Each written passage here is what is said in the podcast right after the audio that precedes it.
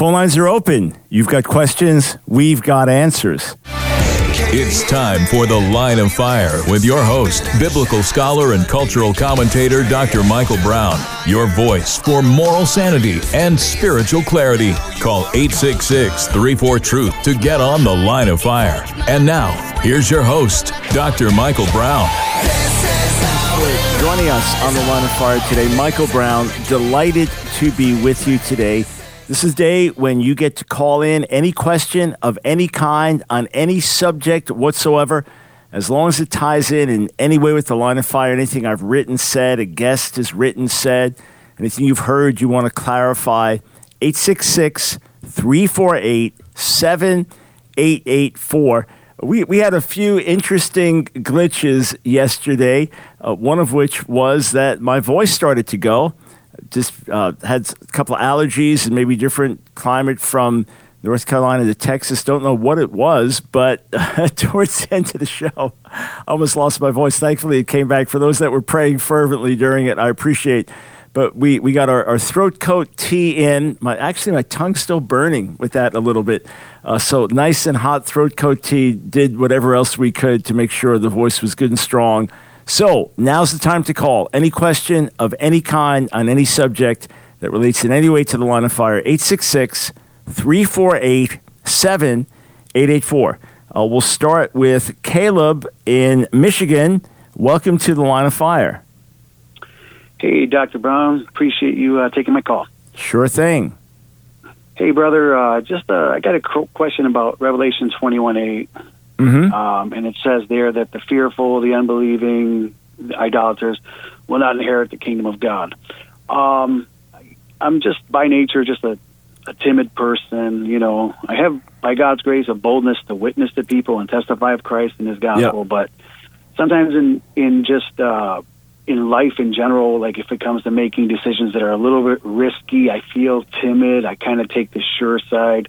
Mm-hmm. And uh, being with uh, someone that's just had anxiety for a long time, it just seems like whatever I do, it doesn't go away. But I was just then I sometimes when I go through these things, it makes me doubt my salvation in Christ. Mm-hmm. I just mm. wanted to hear your thoughts on you know the fearful there. Uh, right, right. Uh, well, th- thanks for asking that. First uh, you should understand the better way to translate that in context is the cowardly. The cowardly. That it is talking about those who, under pressure, will deny Jesus. It is talking about those who, when it comes to following the Lord and being obedient to the faith, are, are cowards. The fact that that in the midst of your natural timidity, you're a bold witness for the Lord is the exact opposite of that. Um, let me make clear that God is not damning anyone to hell because of a, a personality weakness. I'm, I'm, a, I'm, i tend to be timid. I, am not so bold. I, I, um, I, am not that aggressive in my nature. No, God's not going to damn someone to the lake of fire for that. And, it, and if you look at other things in the list, faithless, detestable, murders, sexually immoral, sorcerers, idolaters, and all liars – those are people willfully committing sin. And in fact, there's, there's a Greek scholar, uh, C.L. Spicq, uh, S P I C Q, and uh, tremendous research he did on the, on the Greek language and wrote a lot in, in French, and much of it translated into English. But I, I just want to read to you what he says about this. When Revelation 21 8 places the faint hearted and the unbelieving in the lake of hot fire. It has in view Christians during terms, times of persecution who, out of a fear of suffering, renounce their faith. It is a commonplace that human courage and cowardice are revealed in the face of death. So he, he goes on with that. So cowardice can then be defined as a more serious disease than those which afflict the body because it destroys the faculties of the soul, quoting from an early Jewish philosopher. So the mm-hmm. fact that you're cautious, the fact that, that you can be anxious, that's not what this is talking about. This is someone who is cowardly when it comes to the faith and ultimately chooses to preserve his or her own life as opposed to being obedient to Jesus. So fear not, be at peace. and do your best to to learn to live out Philippians 4 6 through 8, where you come to God with your concerns, with your anxiety, with the things that weigh you down, and you give it over to the Lord, and He gives He gives peace. Max Lucado has a nice book about this, about not being anxious, that you might find very helpful. He's such an amazing author, and I was listening to it on, on audio some months back. You might enjoy that, you might find it helpful, but fear not. This is not damning you to hell because of a natural timidity, okay? Amen, brother. Thank you so much. Appreciate you and all you do, brother. God bless well, you. Thank you. Oh, one, one last one last thing. One other thing is that we learn that God's strength is made perfect in our weakness. Paul writes about that in 2 Corinthians 12. In fact, a great theme of 1st and 2nd Corinthians is the theme of weakness and God's strength manifests through weakness and the weakness of the cross being the power of the gospel. So I'm a very self confident kind of person. And when I got saved, I realized I had to put my confidence in the Lord. But over the years, there was kind of a, a, a subtle mingling of that with self confidence. It was about 20 years ago, the Lord really brought me through something that brought me to the end of myself in different ways. And since then, I've learned to lean on God's strength out of my weakness. And when I have an intense schedule or overwhelming responsibilities, rather than saying, I can do this, I say, Lord, your strength out of my weakness. In fact, I have sometimes walked from, from the, the floor uh, of where I'm going to speak up the steps to the platform. And as I go up each step before I speak, I say before the Lord, strength out of weakness, strength out of weakness. The reminder that it's His strength manifest out of my weakness. So you can lean on that. Lord, in myself, I'm timid, but you haven't given me a spirit of timidity, but of love, power, and a sound mind. Thank you for the call. All right, let us go to Chandler in Ada, Oklahoma. Welcome to the line of fire. Hi, Dr. Brown. I have just a quick question for you. Um, what's the difference between being baptized in the Holy Spirit and actually receiving the Holy Spirit? I know that some believe that at salvation, you know, you're sealed with that Holy Spirit of promise, you receive Him. But then there's also places like in Acts where it said when they laid hands on them, they received the Holy Ghost. Right. So what's the difference? So it, it is a debate in terms of terminology. Most Christians teach that the moment you're saved, that you are baptized in the Spirit, that you receive the Spirit, that you have the Spirit. And then in the book of Acts, for example, the Samaritans come to faith in the eighth chapter, but it's not until Peter and John come and lay hands on them that they receive the Spirit. Or in the 19th chapter, Paul asks the believers he meets from Ephesus if they've yet received the Holy Spirit.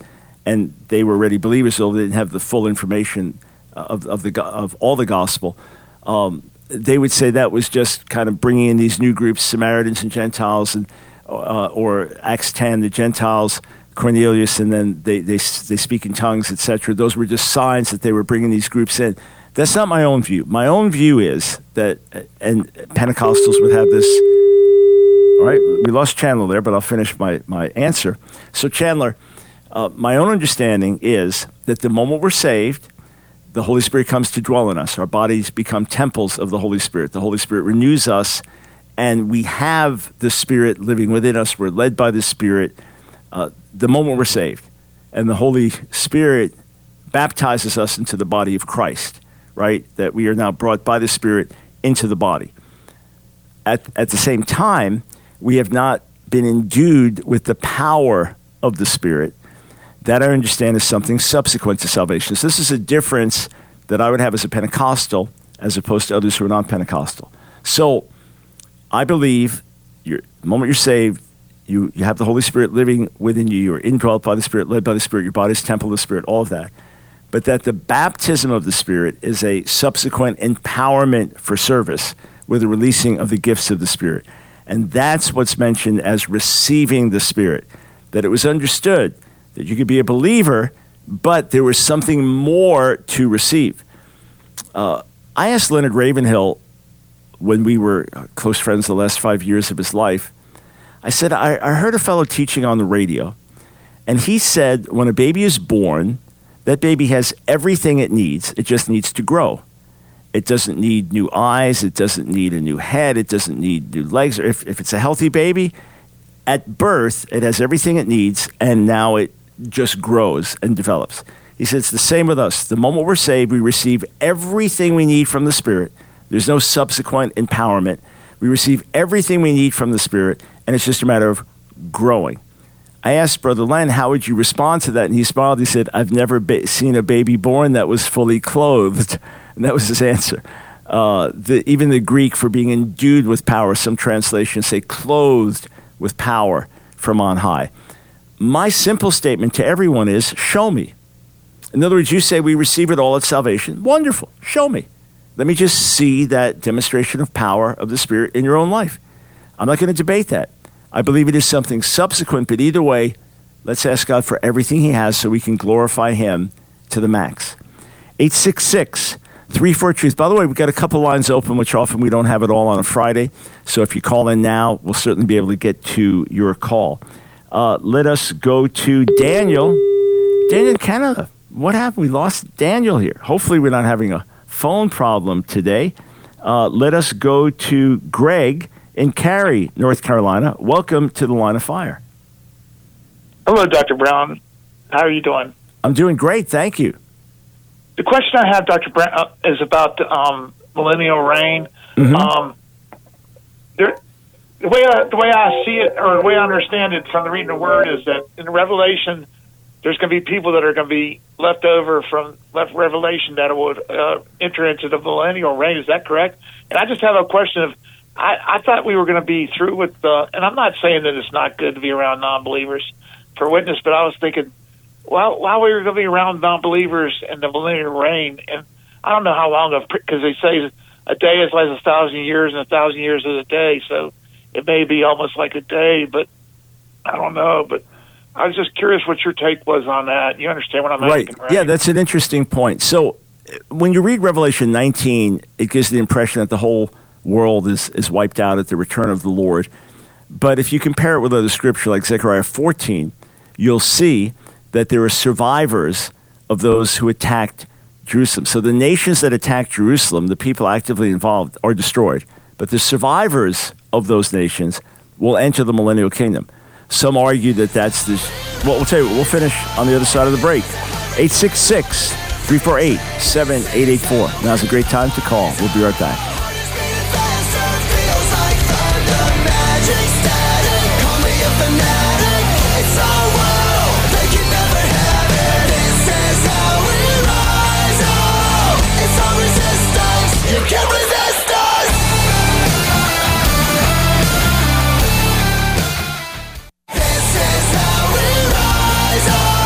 It's The Line of Fire with your host, Dr. Michael Brown.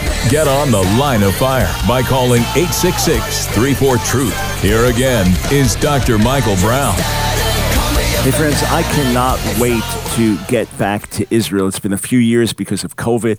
Our next trip is planned May 2023 we were able to open up extra hotel rooms in Jerusalem to, to make room for folks on the second bus. We're only going to have two buses max. That's it. So it's a great time. It's an intimate time.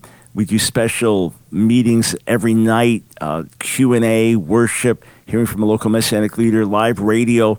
So along with the amazing tour by day, we get to spend time together every night in smaller groups. So uh, if you've been planning on going, thinking of going, and you're able to do it, it's going to be great. It's going to be five star hotels too. That uh, folks really wanted to do that, so it's going to be an amazing trip.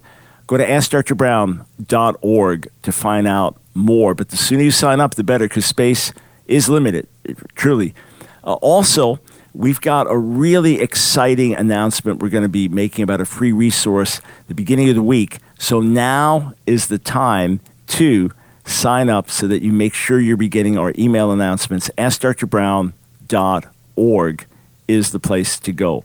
All right, so uh, back to, back to uh, uh, Greg in Cary, North Carolina.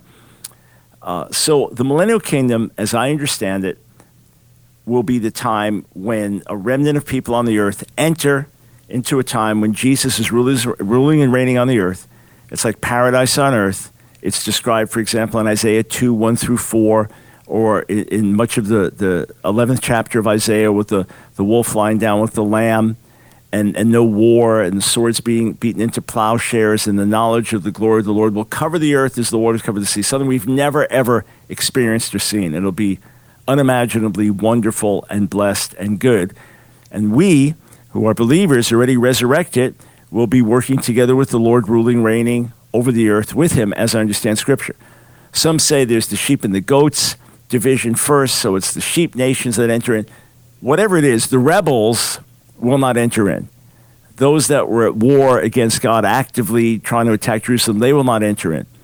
So, your question, which is a unique one, Greg, which I've never heard asked, is hey, I just want to go straight into the eternal age where, where we're just with believers forever and ever in a perfect resurrected state there is no sin. I don't want to be around people who can potentially sin. First, it's going to be an environment on earth the likes of which we've never seen. Second, it seems that this is further preparation for us for eternity. And third, it's a time when multitudes of people will be able to come into the knowledge of God in a way that they haven't before. And, and Peter says in Acts 3 that he, he calls on his audience of Jewish listeners there, Acts 3.19, repent and turn to God that your sins may be blotted out, that times of refreshing may come from the presence of the Lord, that he, that, that he may send the Messiah, that heaven must, must hold on to until the time of the restoration of all things comes spoken by the prophets. So this is going to be a glorious, wonderful time that we get to participate in. And if there is sin and rebellion, it'll be dealt with instantly. It'll be judged. It'll be dealt with. So it's not like we're going to be around grieved all the time because we're around pornographers and we're around perverts and we're around murderers and we're around rapists. No, that's, that's not going to be the environment. Those people will not make it in the first place. Those that go that way of rebellion will be swiftly dealt with. It'll be a great time to declare the knowledge of God to the ends of the earth. Hey, thank you for the question. I appreciate it. 866 34 Truth. Uh, let us go to Estella in Greenville, South Carolina. Welcome to the line of fire. Are you there? Uh, all right, let's give her a shot. In a moment, uh, we go over to Sean in League City, Texas. Welcome to the line of fire. Hey, how are you doing today? Doing well, thanks. Good, good. Uh, I just wanted to ask, can you explain the maybe the nuance or the difference between uh, sin, iniquity, and transgression? Yeah, there there is overlap in, in the terms, obviously. Transgression is, as the word says, transgressing something means this is this is an active breaking of the law.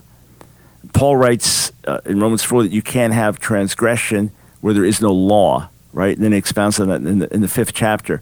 So transgression is an actual breaking of the law. It speaks most overtly of rebellion. That would be the strongest in, in terms of, of an act. Uh, sin is a very broad term. Yes, it is true that originally in Hebrew and Greek the terms referred to missing the mark, but sin is in any way falling short of God's glory. Sin is anything that we do that falls short. Iniquity has in it the sense of, of wrongness, of even perverseness. So iniquity almost describes the wrong nature of what we're doing. Sin speaks of falling short of God's standard and mark, and transgression speaks of, of openly breaking his laws. So they overlap, but I, I would say those are the distinctions. Oh, okay. All right. Well, great. Well, thank you. You might, my joy to help. All right.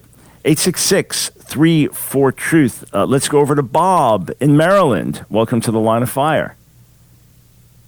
Hi, Dr. Brown. Uh, my question comes from uh, Malachi, the second chapter. Mm-hmm. Uh, I was in a conversation with an Orthodox Jewish man. He was in government years ago. You might even know his name if I mentioned it. But uh, I was remarking how it seems that the Jewish faith was much more free about divorce. And I was asking him how they deal with Malachi 2. And he said, Oh, you misunderstand it. If you only knew Hebrew, you would understand that it's talking about Abraham who had a more excellent spirit. It's not talking about divorce. Uh, I couldn't imagine how the translation could be that far off. Oh no, no. And I'll just uh, hang up and listen to your answer. Okay, sure, sure thing.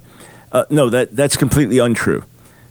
It is true that Jewish teaching on divorce has been more liberal, especially with remarriage, than Christian. That's true. It is true that there's debate and, and as to exactly how to translate the Hebrew there. But the idea that it's just talking about Abraham, not talking about divorce, it was clearly talking about divorce. There is a rabbinic interpretation that really twists the text, okay? And this was the debate about can you divorce for any and every reason? This is what Jesus is dealing with in dispute among the Pharisees in Matthew 19. Can you divorce for any and every reason? Or only because of sexual immorality? So the more strict school, the school of Shammai, said only sexual immorality. The more liberal school, Hillel, said for any reason.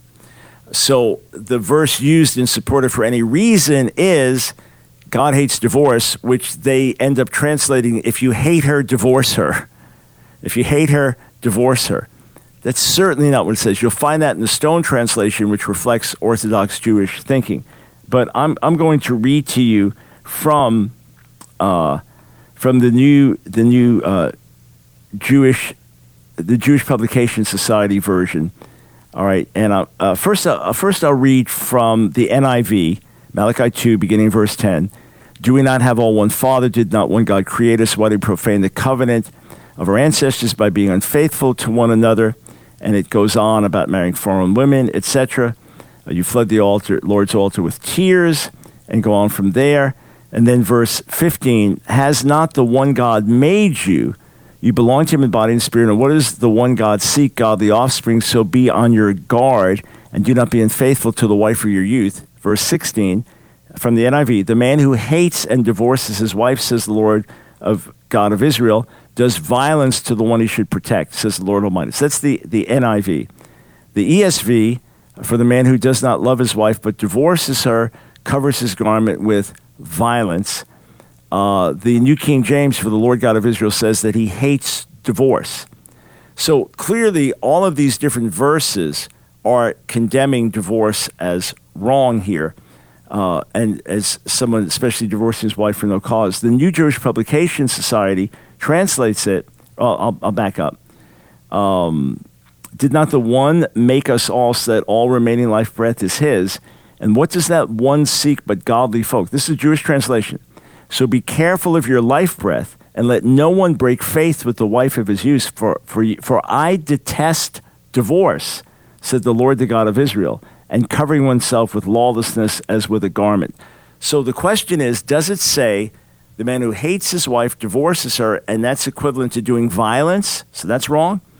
Or does it say that God hates divorce as well as the ones who do violence? That's how I've always understood it. God says he hates divorce there. But it's absolutely about divorce. And knowing Hebrew, you know it's about divorce. It's the precise translation that's debated.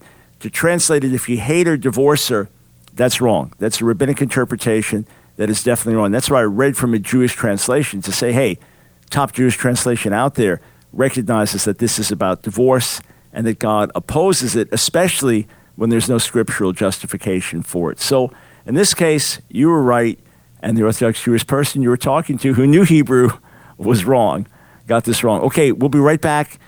Take your calls on the other side of the break. 866 348 7884. I'm just looking at a wide range of questions here. Okay, eager to get to them on the other side of the break.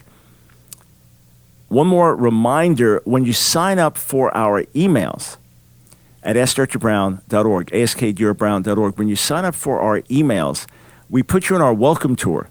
So you get to hear more about my testimony from LSD to PhD. You hear about the three R's of our ministry revival in the church, gospel based moral and cultural revolution in society, and redemption of Israel, the salvation of the Jewish people, and all the resources that we have that can equip you. You're on the front lines, you're fighting your battles, you've got your own life to live. We want to we want to infuse you with faith and truth and courage. All right, so make sure you sign up for the emails. We've got a great announcement coming your way on Monday. We'll be right back.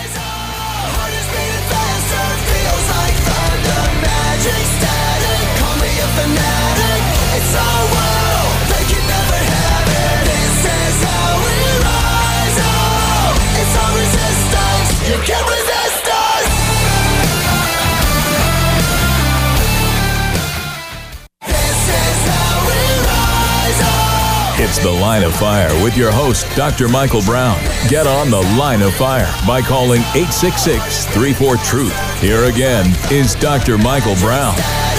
Thanks, friends, for joining us on The Line of Fire. Thanks for all those praying for my voice yesterday. I appreciate it.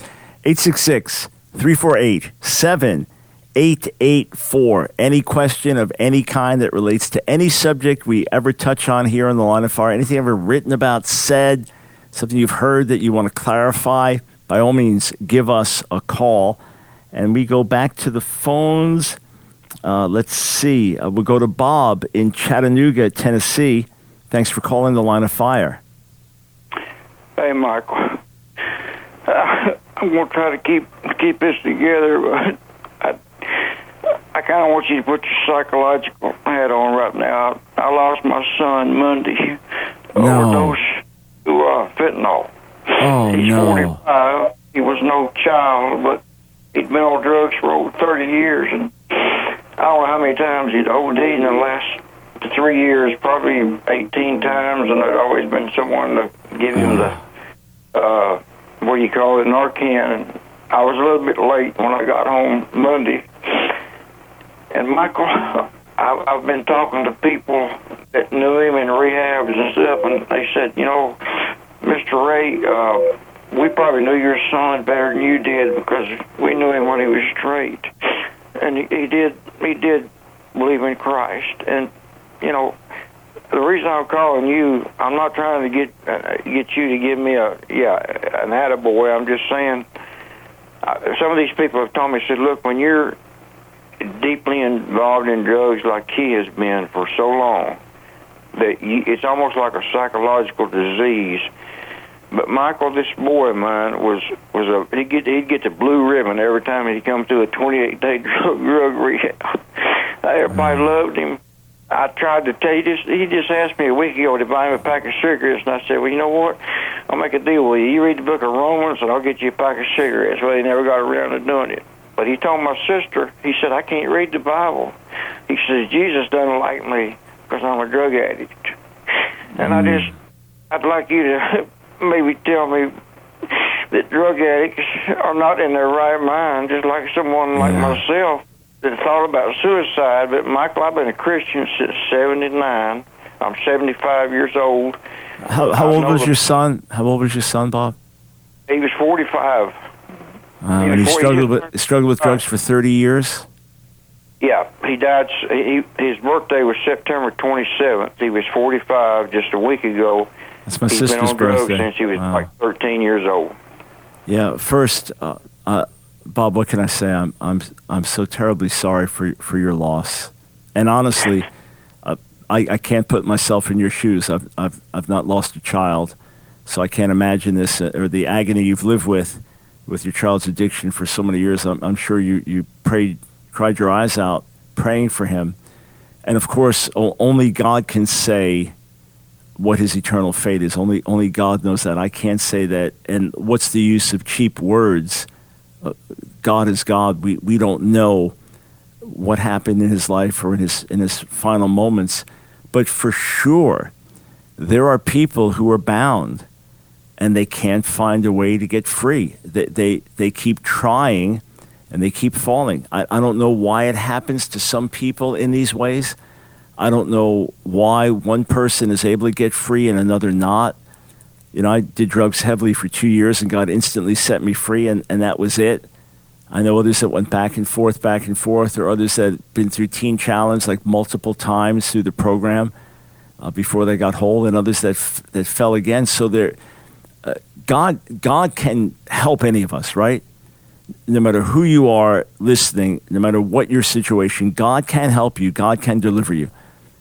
But yes, it is true that some people uh, look. I know of people who are believers and struggle, and they fall back. I don't believe that God condemns someone to hell for a wrong act.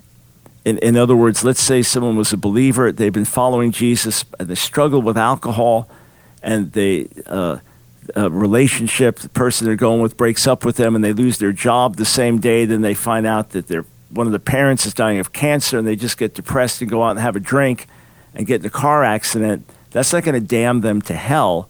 because in a moment of weakness they sinned. And there are people, you know, when someone says, well, a person committed suicide, they can't repent of that. Does that damn them to hell? I don't know. In other words, I, it could be someone struggling with PTSD, right? And deep depression, and, and they keep thinking that, that someone's coming for them or their bomb's going off at night and they can't take the torment or the pain and they, they seek to end it. Does that mean that they damn their soul to hell and doing it? No, many times the, the person's right mind is not there. They're, they're not acting with their full faculties. So, you know, the, the loss is the loss. I, I, again, I can't imagine what what you're living with and, and the massive hole that you're feeling right now because he's gone and, and you, you, can't, fit, you can't press a button and rewind and, and you think of all the things you could have done differently. So it's, it's not on you.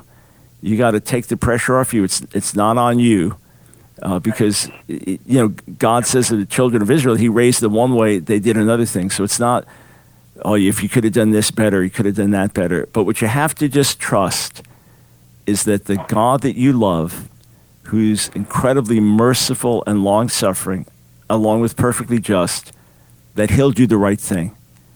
That when it comes to your son, that you'll be able to look the Lord in the eye and know that he's done the right thing. And, you know, can you maintain hope that you'll see your son in the world to come? I, I, w- I would maintain hope to the last moment, you know. But, but you, you can't also be tormented by the, the thought because you don't know what's happened to him well, he's lost forever. You, you don't know that. Only God knows the state of his heart. God knows if he cried out and what's going on in his life. But uh, for everybody listening and watching right now, I know there are others in the midst of tragedy, but this is the one we're hearing on the air. Would, would you join me right now, Bob, as, as, as we pray for you? Father, we come to you as children, very, very, very weak and frail, little, little human beings, to you, great God. And we pray for Bob, your son, Lord, who's hurting. He's hurting badly now. There's a massive hole that, that can't be filled. So I pray in the midst of his grief, in the midst of the very real pain because of his love for son, that you would draw near to him, that you would be his comfort, that you would carry him, and that he'd recognize your presence in his life in a stronger way than he has in years. And this terrible situation and another fentanyl death what a plague. You know how it is in America, Lord. I ask you, God, to turn this around, to bring good out of it, even salvation and redemption out of it for others. In Jesus' name. And friends, especially those of you that can relate to Bob's grief, really take it on to, to pray him through these days. Thank you, thank you for the call. It, it means a lot that, that you called in. Uh, I wrote an article, website I say should be because we have thousands of articles and videos that we've been transferring to our brand new, completely revamped website about fentanyl. And, and I wrote it to honor a colleague whose grandson died of fentanyl, not knowing he was taking that, not, not knowing he was going to overdose. Uh, it's, it's a real plague. May the Lord bring good out of this. 866 788 Oh, I left something out. 866 348 7888. 884. Um, let's go to Marco in West Palm Beach, Florida. Thanks for calling the line of fire. Hello, Dr. Brown. How are you? I'm doing well, thank you. That's great. That's great. Dr. Brown, my question is if Jesus is omniscient, what was he said in Matthew 24 36, mm-hmm. but of the day and hour, knoweth no man, no, no, the angels of heaven, but my Father only. Yeah that's something that is being, you know, I've been thinking about that. Why we, we sure that thing. he knows everything. Yeah, the most obvious answer is that he said it as a human being on the earth before his resurrection, and not everything was revealed to him. Even though he was omniscient, he, he laid down the privilege of that. In other words, I don't believe that every minute of every day that Jesus had full knowledge of everything happening in the universe as he would have uh, had he not been in the flesh. He willingly laid aside the prerogatives. That's why he. Do you think he genuinely got tired, or do you think that he faked sleeping? What's your, what's your view? I believe that he got tired. Got tired, and you think he faked being hungry, or that he was genuinely hungry? He was hungry. right, right. So this the same way. uh, So he limited himself to to being a human being. In the same way, uh, I don't believe that he could speak every language on the planet. Now he could have drawn on his divine ability to do it, but he didn't because he, he willingly laid down that privilege. So in the same way, he didn't know everything. Remember, he said in John 5, I can only do what I see my Father doing. So the Lord would show him things, the Lord would reveal things to him. That's, you know, his Father would reveal things, the Spirit would, that's how he knew them. So, speaking as a human being, he had limitations, and that's why he couldn't say the day or the hour that he was returning. Do I believe the moment he was resurrected that that he then operated in the fullness of his deity? Yes. So that would now be fully known to him. But this was said as a man. The incarnation was real. The eternal Son took on human form and human weakness, not human sin, but human weakness, and willingly laid aside his divine prerogative. So he needed to eat and sleep like anyone else. He needed to learn to walk. He needed to learn to read and, and to write, just like everyone else, because he laid aside his omniscience, his omnipresence, and these other things uh, as the Son of God on the earth. All right? So that would mean, Doctor, that, but he will be 100% God and 100% human, uh, all right? Even if he had limitations. Right. In other words, he, he did not draw on the fullness of his deity? It's a great question, great follow up question. So uh, let, let, me read to you from Philippians, the second chapter, okay? Uh, the, way, the way Paul writes it there.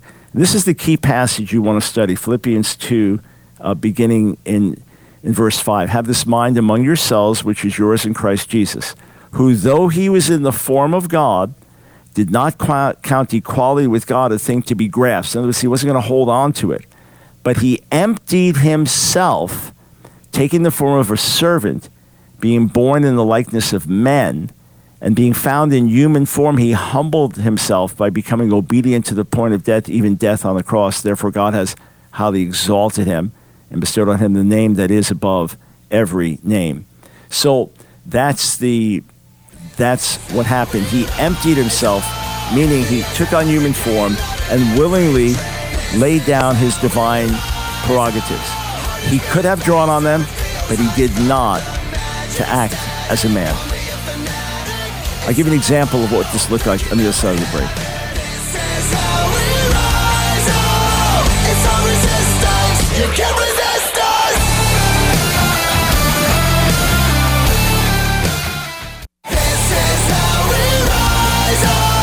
It's The Line of Fire with your host, Dr. Michael Brown. Get on The Line of Fire by calling 866 34 Truth. Here again is Dr. Michael Brown. Thanks, friends, for joining us on The Line of Fire, 866 34 Truth. So I'm going back to the phones momentarily, but just to say this uh, let's, let's say that you are a mixed martial artist, so you can wrestle, you know jujitsu and you can box and you can kickbox. Now you're going into the ring. Uh, sorry for a combat analogy when we're talking about spiritual things, but, but now you're going to be in a kickboxing event. So you can't wrestle, you can't use jujitsu, uh, you, you can't use certain types of strikes you could use in mixed martial arts, but you can use other things. Or you're a kickboxer, you know, you're going to box, right? So, okay, you've got skills of a kickboxer, but you can't kick now. So there are ways where we can limit ourselves. You know, the, the massive football player, you know, built like a rock and strong, but he's playing with his little daughter, just holding this gentle. And so there is a restraining of, of the normal power and might to be gentle. So it's there, it's just not drawn on. Again, these are not precise analogies.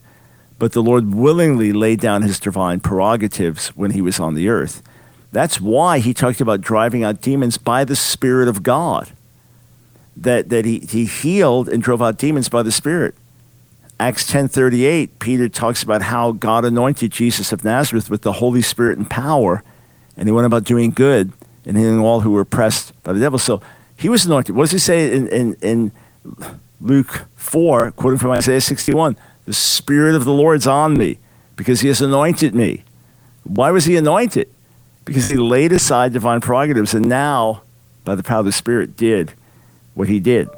All right, let's go to Orlando in High Point, North Carolina. Welcome to the Line of Fire. How you doing, Michael? Doing well, thank you.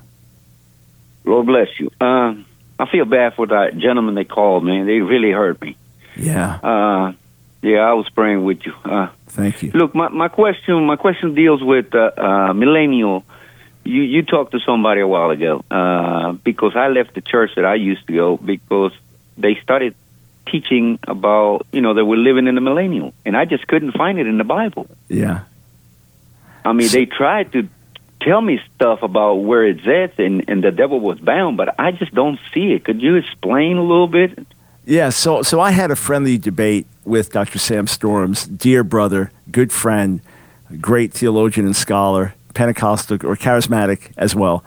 Uh, so I, I, was part of a debate with him and, and some, some other professors about the end times and about the millennial kingdom. So I, I, I did push him hard on that you know, Revelation 20 that Satan is bound, and that refers to now.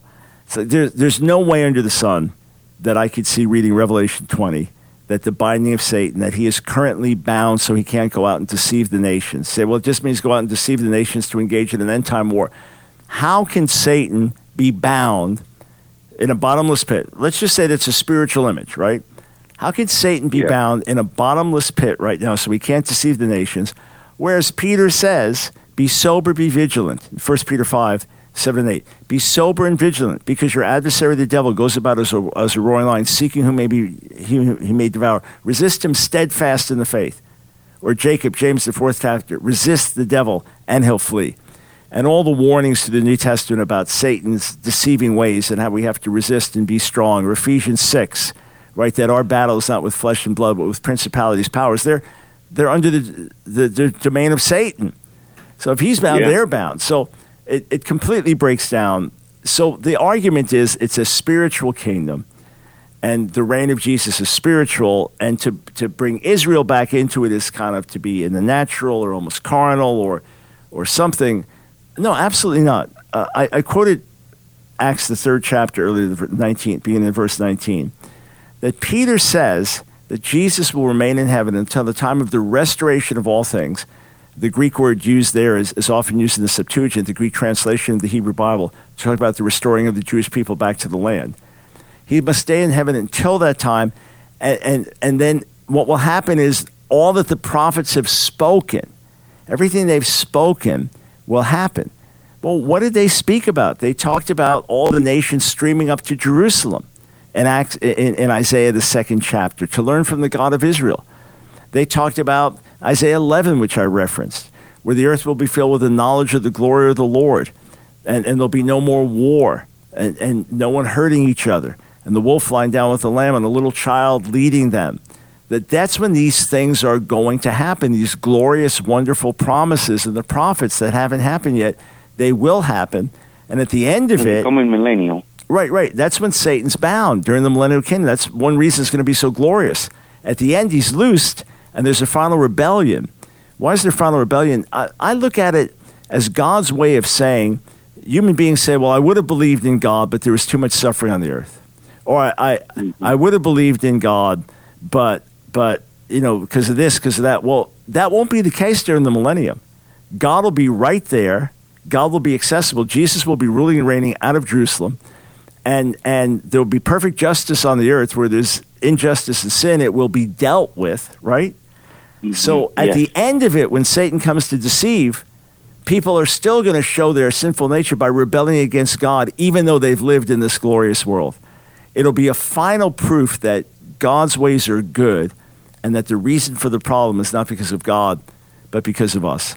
Yeah, so to teach that we're in the millennial kingdom, it also denies the promises to Israel. It says the restoration of the Jewish people back to the land means nothing. Why, pray tell, is Jesus coming back to Jerusalem? Why Jerusalem? Why not somewhere yeah, else? You know, so yeah, they, they keep teaching they keep teaching the the, the we are Israel, and I don't see it. No, no, I mean, that's very some kind of replacement. Yeah, it's it's very it's a it's a serious error. Uh, this was not held to for centuries in the early church. You've got to go at least three four hundred years into church history before anyone started teaching that the millennium was spiritual only. It was widely believed that there would be a thousand year reign of Jesus uh, Revelation 20 mentions a uh, thousand year, I think, six different times there. And yeah, there has to be a literal fulfillment of the literal promises to the prophets.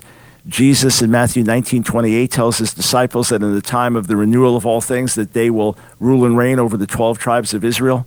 Uh, so, yeah, that's, that's something, with all respect to those who teach it, I could not sit under. I, I would have to, especially the teaching that the church is now Israel, that's, that's led to uh, wrong treatment of the Jews through history because the church is the new Israel. God's done with the old Israel. So, uh, do, do you have.